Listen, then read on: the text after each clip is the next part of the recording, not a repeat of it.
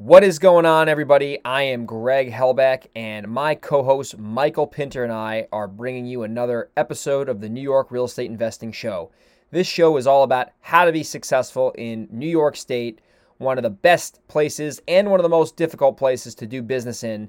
And each and every week, Michael and I are going to bring awesome content to everybody who wants to learn how to do this business successfully in New York. Between the both of us, we have done hundreds and hundreds and hundreds of deals. We've made millions of dollars and we've also made a ton of mistakes. So if you want to try your best to avoid those mistakes, definitely take a listen to this podcast. Every single week, we are going to provide actionable, tactical steps on how you can be successful investing in the Empire State of New York. Stay tuned and welcome to the show. All right, welcome back to the show, everybody. Greg Helbeck, Michael Pinter here, coming to everyone's ears and maybe eyes if they're watching on YouTube, if we even have this on YouTube. But um, today we're going to talk about rental properties in New York. And uh, Michael has more rentals than I do. I have a few right now. Um, I have some interesting experiences with it. I'm sure Michael has the same. And the big thing we're going to make in this in this episode here is that a lot of gurus will talk about rental property investing in other areas of the country um, that are not high end areas like New York or California or Seattle and they're talking about these numbers that are just basically from Fantasy Island in our in our area uh, or any high end area, honestly. So we're going to really give you the truth on on what it looks like to get involved in rental property investing, especially when you're buying off market deals from private sellers with bad tenants. Michael is, I would say, an expert in that because he's done he's done a lot of those. So, uh, Michael, I'm looking forward to getting into today because, and I will say on a positive note, you can get some good deals in New York where you can actually make some real cash flow um, because the rents are higher here and there's generally more demand for rental product in in uh, a major city uh, like the tri-state or like the tri-state area in New Jersey, and Connecticut, and things like that. So um, let's just get it kicked off with why most times, Michael. I'll let you handle this first. And why why do most rental properties in the tri-state area why don't they cash flow positive? Because that's the biggest thing. I try to keep a lot of stuff as rentals, and I end up flipping it or wholesaling it because I'm like, dude, this makes no sense to keep as a single family rental. Right. So let me have you get into that. I think it's two major factors. The first is the price point, right? Because there's a lot of our, our properties here are very expensive, right? You're gonna buy a single family in my area, you're gonna pay four or five hundred thousand dollars for it. Um, even if you get it at a discount, you're gonna pay three, four hundred thousand dollars for it. Yep. The debt service on that is usually gonna eat up all your rental income. And the second, if not more Right. And the second thing is the taxes are high uh, in my area where, you know, it's not uncommon to have a thousand dollars a month or more in, in just in property taxes, which you as a landlord have to pay. So between those two things, very hard for single families to cash flow positive. There's only a few so, small pockets in Long Island where you can buy a house, you know, for under $200,000 where it might work. Um, where is that, by the way? Seems Mastic, crazy. Mastic, Shirley, Bellport, um, the shittier areas of uh, um, um, and those areas are getting better. Wyandanch, the area, those areas are actually all improving as people like you and me buy them, fix them up, and sell them to yeah. people.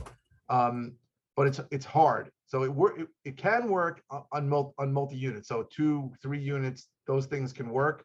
Um, but it's hard in most of my area for single family uh, properties to cash flow. And, it, and, it, and it's and it's sad to me, right? Because we we we we we know a lot of people who who let's say wholesale or flip properties, and they always have this backup if the deal doesn't work, right? If they can't find somebody to wholesale to or somebody to, to a retail buyer to buy it, hey, I can just throw it on the rental market and they'll be cash flow positive. And oh, that's oh, yeah. not, not an option that that that you you and I have in most of our areas. So for those are the two reasons I say the price, the price point and the debt service that comes with it and the taxes. That's so true. And the biggest thing I've noticed, you mentioned the taxes. I mean, I bought a property that I I'm gonna probably actually end up selling this now. It's a, it's there's four units, and just the taxes alone on that property, including the parking lot, which came with the deal, eleven thousand two hundred dollars. Eh, this is in you know Orange County, New York. This is not even in like Nassau County. So it's a, it's a thousand dollars thousand a month just just for the taxes. That's one unit's rent, right? That's right. one. That's the the studio's rent is basically paying the taxes Listen, and yeah, I have a rental property. I have a seven unit in Elmont, and this I'm not talking about the freaking uh, Fifth Avenue, Manhattan. Here, my taxes are over forty thousand dollars a year on it. Are you kidding? On that Elmont pro, the one that you got that was a smoking deal that yeah, you did a big lift it, on. I got it for under five hundred grand, and oh. probably worth one one and a half million now. But the taxes are over forty thousand. I knew that going in. By the way, and I've tried to reduce them. I've owned it for five years. I can't. I, am not getting a dollar in reduction. Um, but the number, the numbers can still work. Like, I, I don't care if it's forty thousand dollars, you know, but it doesn't, doesn't matter to me as long as the num, the numbers work. On this one, the numbers work. It's seven units, it's a good deal. And, um, like, I, people talk about taxes all the time, even like when you're wholesaling, like, the- I'll, I'll look at properties and I bought properties where the taxes were thirty thousand dollars a year. If it's typical for the area, I don't mind. It's only when it's out of, out of, out of whack for what's there. So if you're buying, uh, uh, like you said, a four unit, you know, eleven thousand dollars in taxes might be pretty, pretty much par for the course. And if one of the units pays for the taxes, then you gotta just do the math if the other three units, you know, make it Yeah. free cash flow to make it, make it make sense. Yeah, no, that's interesting. So then that that's in Nassau County too, uh, in, in Elmont. Now, are you, you in Long Island? You mentioned those two lower end areas, and that I'm glad you brought that up because if you're listening to the show and you're in a, an expensive area like Long Island or even somewhere in the Hudson Valley or even anywhere, I mean, it was expensive.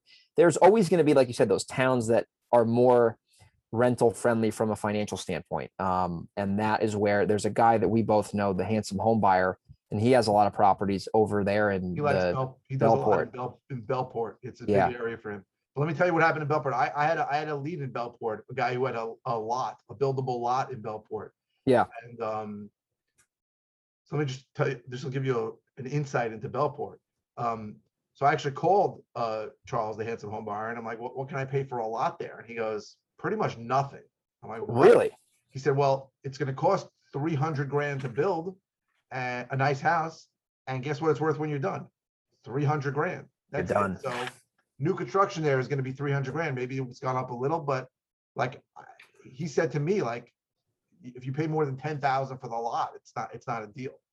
So that's, Yeah. that was crazy to me. I thought for sure it had some value, but construction costs are what they are, you know, it's, it's cost, even before uh, lumber prices went up like crazy, it was gonna cost an experienced builder, two hundred and fifty thousand dollars to build a standard, you know, three thousand square foot house, you know, to four thousand square foot house. So now that construction prices are higher, it probably costs the same builder, you know, over three hundred thousand dollars. Yeah, 320. Yeah. So And that's the thing. You got to know your area. people aren't talking about that now, but now that construction prices have gone up, I'm finding that builders are really scared to buy land because they don't know what their, they don't know what their cost to build are gonna be. Totally. Yeah, it's crazy. I, I I did a rehab recently, and and we just got four or five like solid wood base things to bump the house up to boost it up. That cost me a fortune because lumber freaking quadrupled. You know, and it is what it is. Like I had to just do it. But um, the point of that is that you got to know your local area, and there's always going to be those areas that allow you to cash flow positive. So you know, when it comes to getting involved, Michael, like I, I know you have some a lot of experience, and this guy Charles. Got to have him on the show. I really like that guy's stuff. He's, he's got good energy. Yeah, he loves these Section Eight properties. You've gotten involved with them, so let's talk about some programs. And and, and after we talk about the Section Eight, we're going to cover the landlord tenant laws in New York and, and how to buy properties with hair on them with bad tenants. And we'll, we'll, we'll probably spend a lot of time on the episode talking about that. But before we do that, let's talk about some of these Section 8 programs. And there's other programs that allow the landlord to have more sticky cash flow because the last thing you want in New York State is a tenant to either stop paying rent or to be paying a low rent to try to do an eviction because it can get messy. Sure. So I, I- got my first Section eight tenant back in two thousand four, right? I bought my first rental in two thousand four. And I heard about Section eight and it sounded like the greatest thing ever. So I, I, I, I then proceeded, I had, a it was a three family. And I proceeded to move multiple Section eight tenants through that over the next five years. Yeah. So here's my thoughts on section, on Section eight. Um, first of all, By explain the way, what is section? What is section? let me 8? I don't- explain what it is yeah, and how it yeah. works. So section eight is a, a local housing subsidy, right? So it can come from the county, it can be a state thing, it can be a town thing. Um, in, Bu- in, in Long Island, there's all these different places. They all might have a different section eight office. And it's, it's, uh, it's, it's something where a person qualifies based on need, uh, based on their income and based on their family size, they qualify for a certain size property. So they might have a voucher for a three bedroom if they have a lot of kids, or if they're alone, they might have a voucher for a one bedroom. And then Yeah. they're gonna qualify, that section eight office is gonna sort of give you a standard number. So I think right now for a two bedroom, section eight, I think pays like nineteen hundred dollars. And for a one bedroom, it pays like, uh, I don't know, 16, 17. I haven't done a one bedroom in a long time. So so there's there's pros and cons to it. And I and I and I I I have over the years moved away from section eight. be- And primarily because in my area, I can get a lot more, my market rents are higher than section eights. There are areas, and I'm sure Charles's areas, um, uh, uh, uh, and I'm I'm sure you'd be happy to tell you that, where section eight is pretty much market rent, right? And the areas that we mentioned before, almost everything is section eight. So Yeah. You know, if you have a if you have a three bedroom house, it's I, I can tell you it's going to be like 21, 68, whatever they're going to pay for a three bedroom. That's pretty much what it's going to go for. Now, the the advantages to section eight is that some portion of the rent and and the way it works is they they reassess their income I think every quarter and it changes how much of the rent section eight will pay and how much of the rent the the tenant is responsible for. They Yeah. can be responsible for like as much as fifty percent of the rent. and They can be responsible for like almost nothing, like like a, Yeah. like a zero. They can be responsible for zero depending on their income. So so that's how section eight works. So again, the advantage is you're gonna get a check or get, actually I get, I have one section eight tenant now, um, where I get the, um. They just wire, they literally wire ACH into my account every month. So I don't even need to get a check. It's great. Um, but. So that, that's the advantage. that You're getting some money from the government every month. You don't have to collect it. You do have to collect the other portion though. The Um, balance that the, the, the person balance owes. that they're responsible for. And, and, and the, the, the con is, so there's two negatives to section eight. The first is that they do pretty heavy inspections on the property annually, certainly before the tenant moves in. And I've had many units where section eight just didn't approve it. And for sometimes stupid reason, like a broken light, a switch plate or uh, something ridiculous. And they do that every year. That's the first problem that you really Yeah. have to uh, make sure that it meets, it meets the, the, whatever the guidelines that the inspector they send to you is. And the second con is that in general, um, I think it's a lower quality tenant. Now, I've had great section eight tenants and I've had, and I've had terrible free market tenants who paid me out of their pocket. But overall, I have a pretty good sampling because I've been doing it for 17 years. I can tell you that it- I've evicted a significantly higher percentage of my section eight tenants for not paying their portion of the rent than I have evicted free market tenants. Now, I'm a pretty good screener.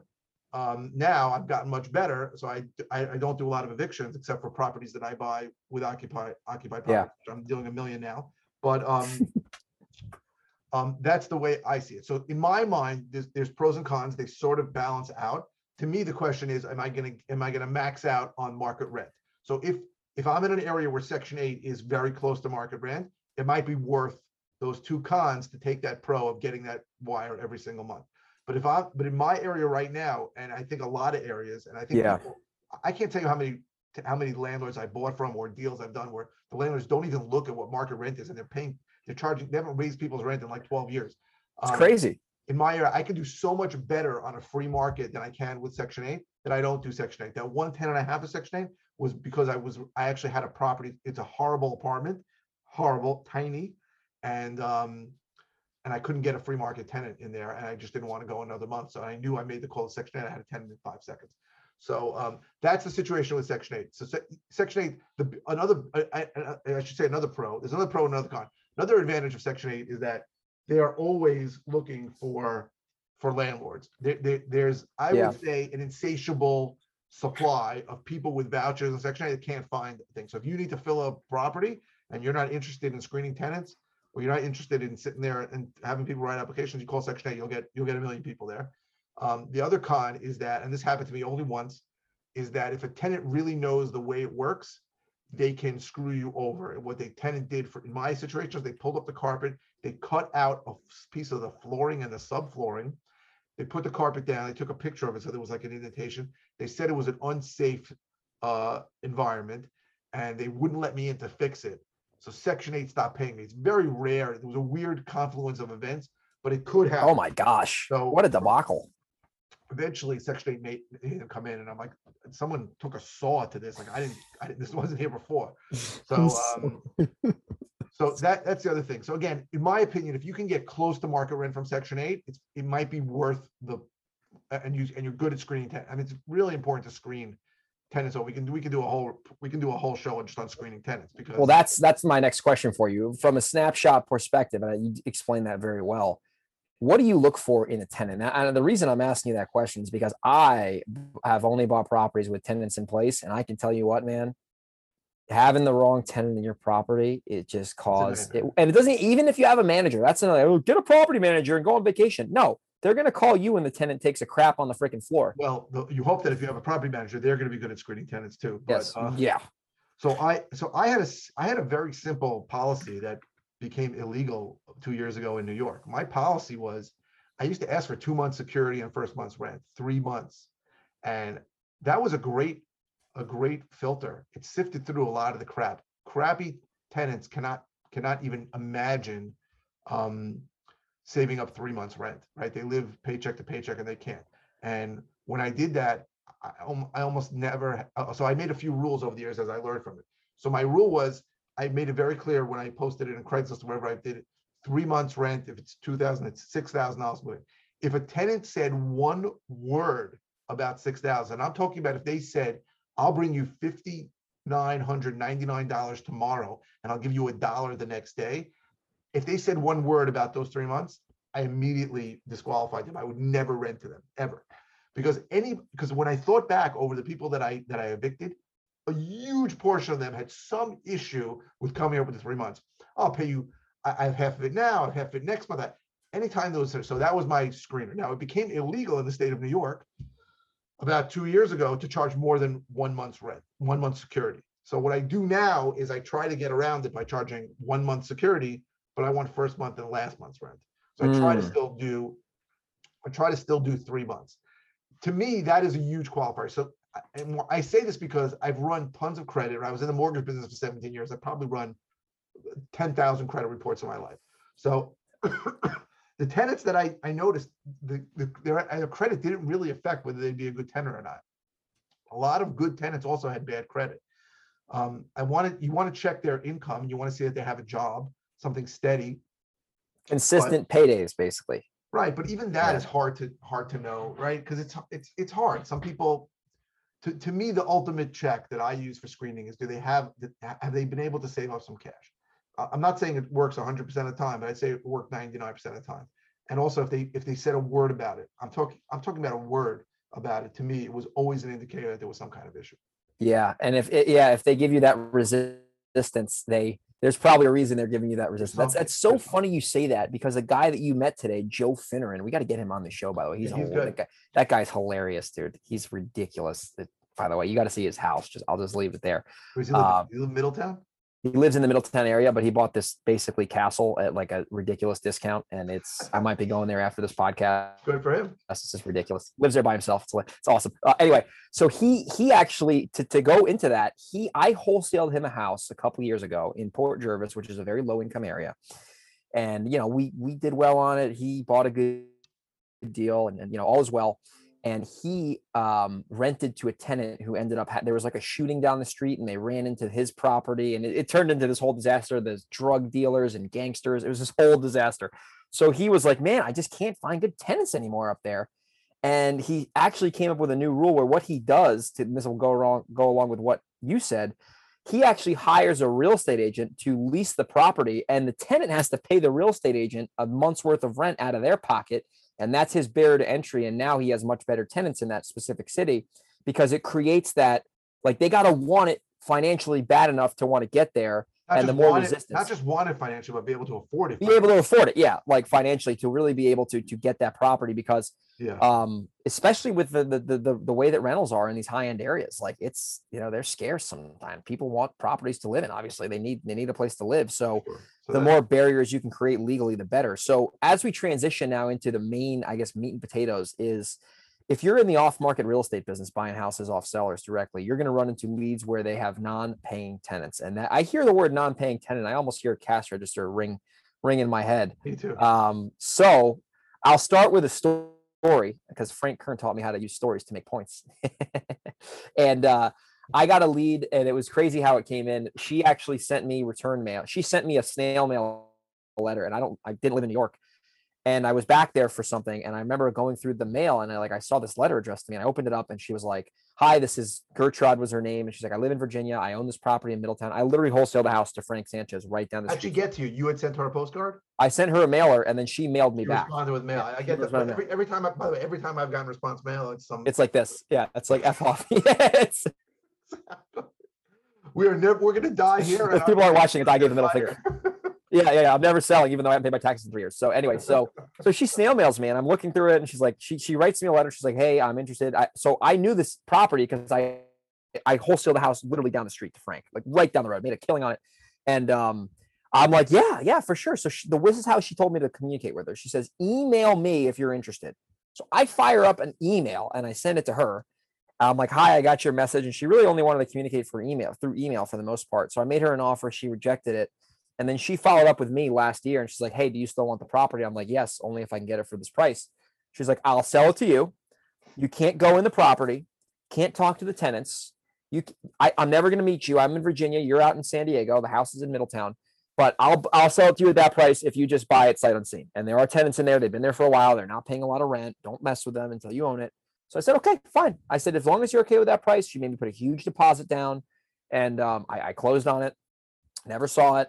I knocked on the door day one, and I, I flew back there, and um, it's been a battle ever since, to say the least. So these tenants have been um, very tough to deal with uh, so far now that we're actually doing a, a, an eviction now. So the point of that story is that you got to know what you're getting into when you're dealing with tenants who are either non or even sometimes even worse they've been there for a while and they're not paying anywhere near market rent and it's going to be impossible for them to leave for the most part because there's nowhere else in the world they're going to get a deal like that i would i would venture and that gets a piss I would venture to say that's better than not paying because then they're paying zero. uh, yeah, that's true. But, but it's, it's, it's easier to evict when they're not paying. You know what I mean? Sort of. Anyway, I'll let you get oh, into that because you're the expert. Okay, so so so in New, so I know how things work in in my county, in Nassau County. I have personally probably done 50 evictions myself, right? Because in the beginning, when I started doing buying properties, I I bought them in my own name, which is stupid. I didn't know it was stupid. Wow. Um, yeah Michael Pinter as the buyer. But the but the but the good part about buying a property in your own name is that you don't need an attorney. the eviction pro se. You, know, you I can do the eviction without an attorney. Yeah. That was good because I learned how the whole eviction process worked. And I can honestly say I'm better than pretty much any attorney at making it go as quick as possible. The only hard part is that when it actually comes to to going to court, they take the attorneys first before the people. So I'd have to spend a day sitting there waiting for them to call my name. But but but attorneys are are not as good at evictions as as I am personally in my county. But so the way it works with evictions, there's two types of evictions. There's a non-payment eviction and there's a holdover eviction. Hmm. Non-payment means you're paying them for not for not paying, and holdover means that they are that you're not asking for money, but they've been there too long and you want to get them out. What I've learned through the years is that you're you're almost never even if I've collected many judgments against tenants for not paying, and I and I've never ever seen a dime from it ever. so the only thing that you really care about is to get them out. That's it. Yes. So for example, so another example, uh, and this is different in every part of, of, of New York. If it's in, a, there are plenty of illegal apartments, right? Basement apartments. Uh, yeah. So I remember there was, so there was one judge for the whole Nassau County. He was great. His name was Scott Fairgrieve. They just forced they just forced him to retire at age 70 and um, he would say, like, you could tell him it's a basement apartment. He would just say, okay, you have a choice. Then you can either get payment or you can get a warrant for possession, which means eviction. So I would always just say evict. I don't. I just want him out. I'm never going to get the money anyway. So, but the basic process, and I think everywhere, is that you have to give the tenant notice to leave, right? Assuming process serve them, you have to do it a specific way to the letter, or else it gets reneged. Right. So so also you can't do anything if somebody's on the lease. I'm about to go into contract on something where there's there's two tenants that are leased until December. Um, so I can't evict them until lease is up. I'm going to try and offer them money to leave early, but if they don't want to, they can stay. Um, so once they don't, if they're so if they're not leased, you basically have to give them notice that I want you to leave. And you, a lot of the laws have changed recently, but I think you pretty much have to give at least 30 day notice.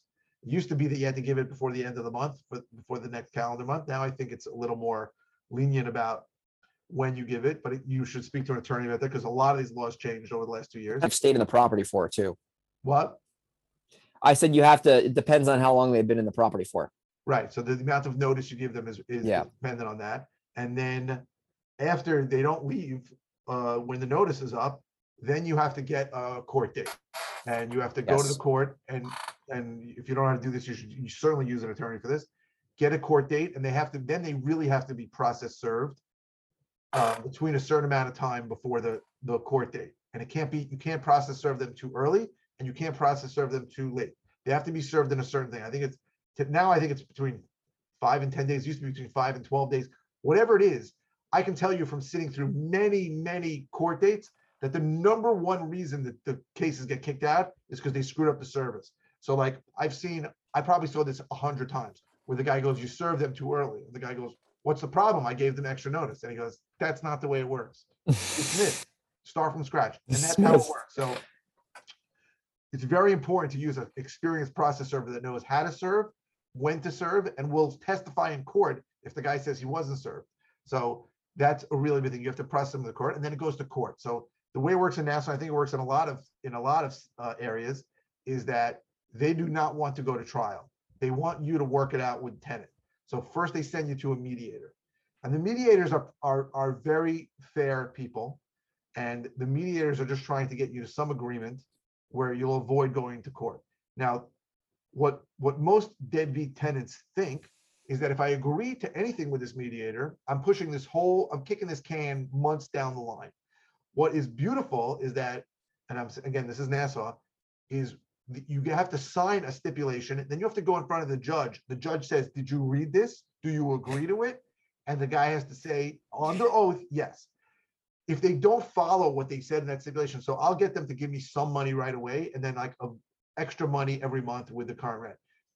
I, I try to listen, I'm trying to get them out. So I try to collect some money now, and then I'm trying to put them in a situation where they're going to default on this, maybe in a month or two.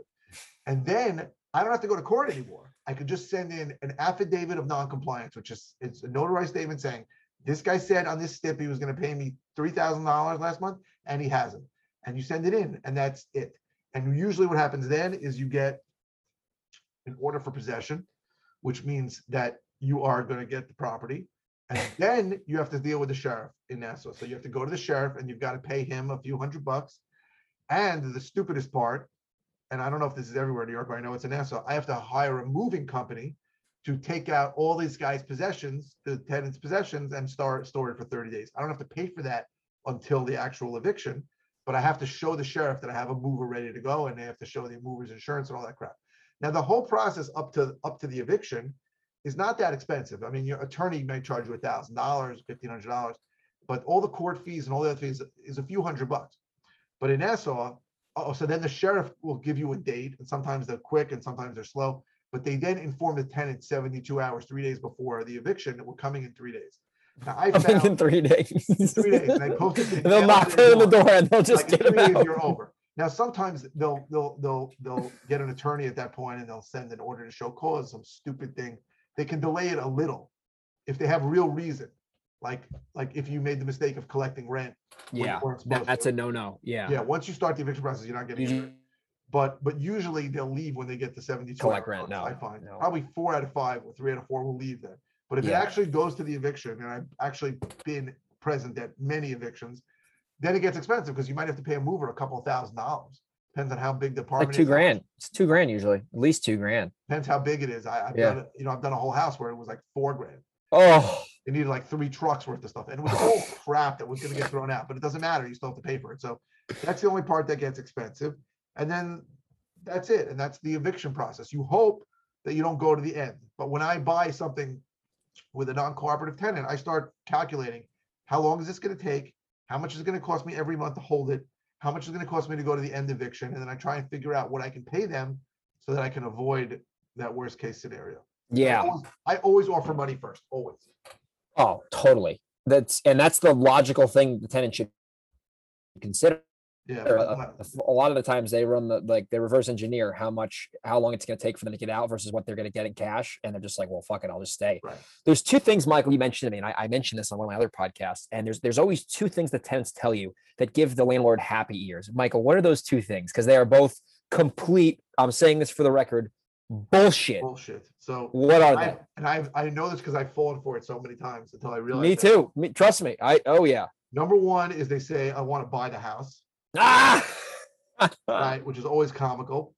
my And God. I have I have probably bought five or six houses from people who told me, you know, tenant has been paying rent, but he told me he was supposed to buy the house a year and a half ago. And Yep. And it didn't work with- out. Issues with Yeah. his mortgage. I'm like, yeah, Yep. issues with mortgage. His credit is probably shit. And he has no income. Um, so that's number one. I'm trying to buy the house.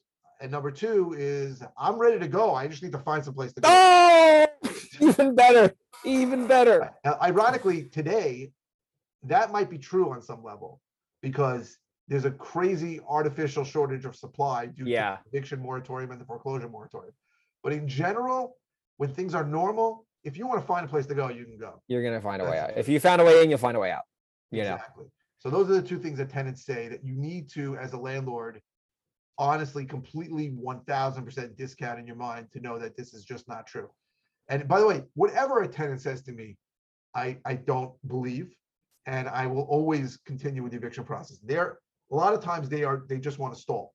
So a tenant tells me, I'm leaving in two months, you don't need to evict me, don't worry, I'm still starting the eviction process. And I tell A them, hundred percent. I say that's fine. If you're out in two months, this is not going to be a problem, but you're going to get served at the end of this month, by the end of this month, that I am going through eviction, just in case you're not out in two months. So I never believe anything Exactly. any tenant tells you ever that you're trying to get at, ever. Hundred percent. Ever. And they're always gonna. It's the thing with tenants I've noticed is that at least the ones that I've interacted with, and you've interacted with more of them, they're at least the tenants who are not paying a lot in rent or not paying in general, they're natural procrastinators, Yeah. So right? It's kind of like like to say- sellers. Like they're naturally procrastinators. inertia, inertia is one of the most powerful forces in the universe. And somebody who is sitting in a property, especially if they're not paying rent or they're paying below market rent, um, they do not want to move. No. Right? So I don't know if we were going to bring this up, but one, I, I have found a very good tactic that I use to buy properties uh, that are occupied because what I find is that most, not most, but a lot of landlords are very concerned if you're going to go come see a property with a tenant in there, that the tenant is going to stop paying rent or get angry at them or something. Yep. So I, what I do is I say, do, you don't have to tell a tenant that you're selling the property. Just tell them the insurance company needs to do a quick inspection. I'll be in and out of there in five minutes. I actually, I bought a hat on eBay. I'll show you. No way. You got an insurance hat. Guardian Inspection Services. I wear this hat. And I made up car, I made up business cards too. I made up business cards to match. with Guardian phone on it. inspection. So that's what I do, and it and it work and it works. I mean, I, I'd say once in a while you get a tenant who's like really suspicious because they Dude. respond to something. But that's a big deal if you want to if you want to buy houses that are occupied. I, I I I- can't tell you how many times I I hear my I hear my leads manager. I have to keep telling her.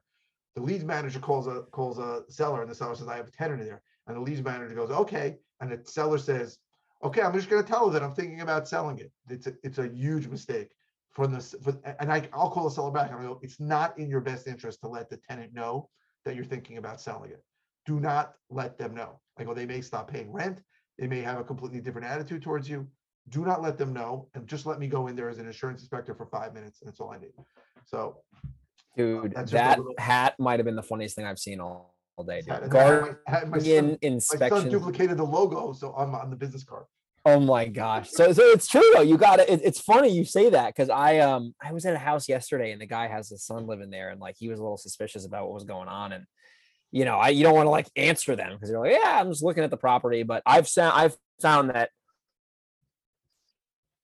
yeah when you get a tenant especially a tenant who's getting a good deal or not paying shit if you get them thinking that they're going to have to leave based on the law of inertia they're going to just burn down the house not literally obviously hopefully not And they can, and they can Yeah. control whether you ever get inside there or not. Oh, yeah. um, It's not, it's not a good thing. It's, it's not, it's not, it's not a good thing. And I, I've had to educate some sellers on it. The seller's like, well, I can sell the house if I want to. I go, you can do whatever you want. I said, but if you want the tenant to continue to pay, or you want the tenant to be cooperative, do not let on that you're selling. It's a mistake. No.